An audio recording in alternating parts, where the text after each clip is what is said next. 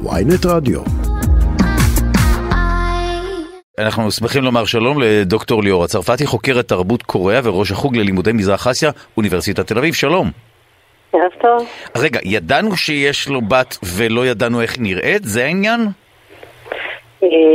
ראשית, לא ידעו בצפון קוריאה ובעולם שקים ג'ונגון היה נשוי, אה, הוא חשף את אשתו כמה שנים לאחר הנישואין, Mm. ידעו שיש לו ילדים, לא ידעו מי בדיוק, אה, היו תקופות שאשתו נעלמה מהמדיה, לא ראו אותה חודשים, ואחר כך אה, פתאום נודע שנולדו ילדים בחודשים האלה, הכל מאוד מאוד בערפל. למה? זאת אומרת, למה חשוב. לו לשמור על עמימות? בטח תמיד יש אינטרס מאחורי הדברים. גם אה, במקרה של ההורים שלו, אנחנו מדברים, בואו נזכור על שושלת שהתחילה עם אבא שלו, קים ג'ונג איל, אה, קים איל סונג מייסד צפון קוריאה, שנולד ב-1912, ואחר כך בנו, אה, קים רגע, ג'ונג איל, זה נולד- כבר הנכד. הוא נולד אה, על אה, קצה של הר או משהו כזה? קצה אה, של הר? יש איזה סיפור על איך שהוא כן. נולד מענן, אני לא, איזה מענן? משהו, נכון. משהו מיתו, הנה נכון, בבקשה, יש אגדות, בבקשה. כן, כן, יש אגדות? מיתיות. האבא, הסבא בעצם, אבי האומה, נולד ב-1912, עליו אין הרבה אגדות, למרות שלוח השנה הצפון קוריאני אה, העכשווי שנקרא ג'וצ'ה, מתחיל ב-1912. אנחנו אה. עכשיו בשנת אה, 111 לג'וצ'ה, ומתחיל עם לידתו. הבן שלו, קים ג'ונג איל, לפי האגדה נולד על אחד הערים הקדושים בקוריאה. בבקשה. ו- ואז יצ- יצאה קשת כפולה בשמיים. וסיפורים שרו שיר, שנולד איש גדול, אה. והייתה סופה, וכן, סיפור שלם. סיפור אוקיי. מיתי, זה הבן. עכשיו אנחנו בימי הנכד, הבן נפטר, כן. קים ג'ונג איל נפטר בשנת 2011, ומאז שולט קים ג'ונג און הצעיר יחסית, שאנחנו מכירים אותו בתור דמות מדיה, יותר בולטת בעולם מאשר אביו וסבו. ומה מה גרם לו לחשוף את ה- את הילדה שלו? כן.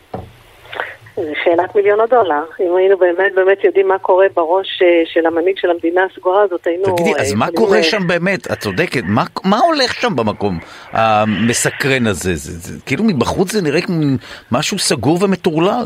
רגע, אבל גם, ו- ו- ואת זה תשימי בקונטקסט של מה שקורה עכשיו מבחינת הניסויים בטילים.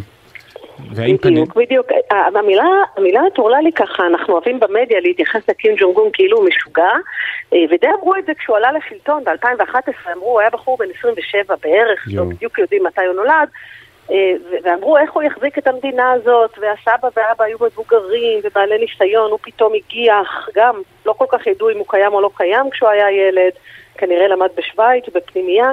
ואז הוא הגיע ואמרו, לא, זה משוגע, זה יקרוס, ותראו, כבר אנחנו יותר מעשור אחר כך, אה, והוא עושה ניסויים אה, גרעיניים, והוא שולט במדינה. צפון קוריאה עדיין לא התמוטטה. אז אני לא יודעת כמה אנחנו יכולים לקרוא לזה מטורלל במובן של אה, לא שפוי, לא מתנהל.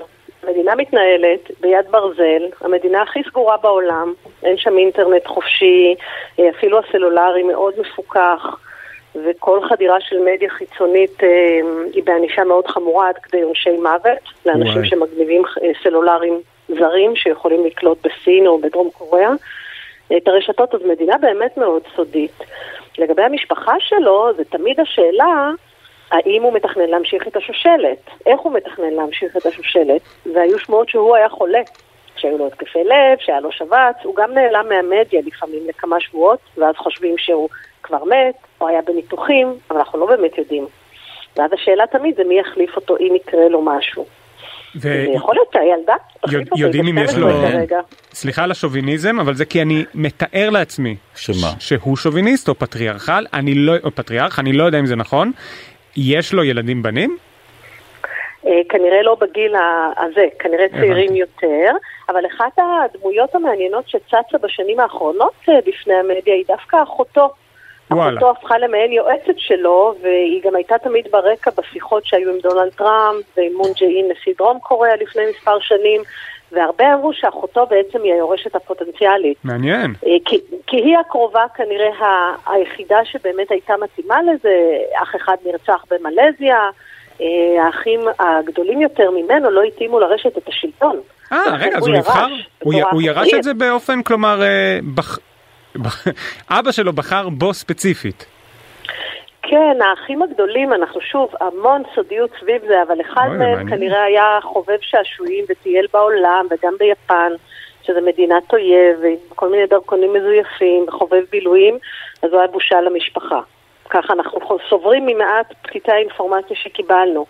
ובעצם קים ג'ורגון היה לא הילד שבהכרח מבחינת הגיל וסדר הירושה היה צריך לרשת את השלטון, הוא כנראה היחידי שיכול היה.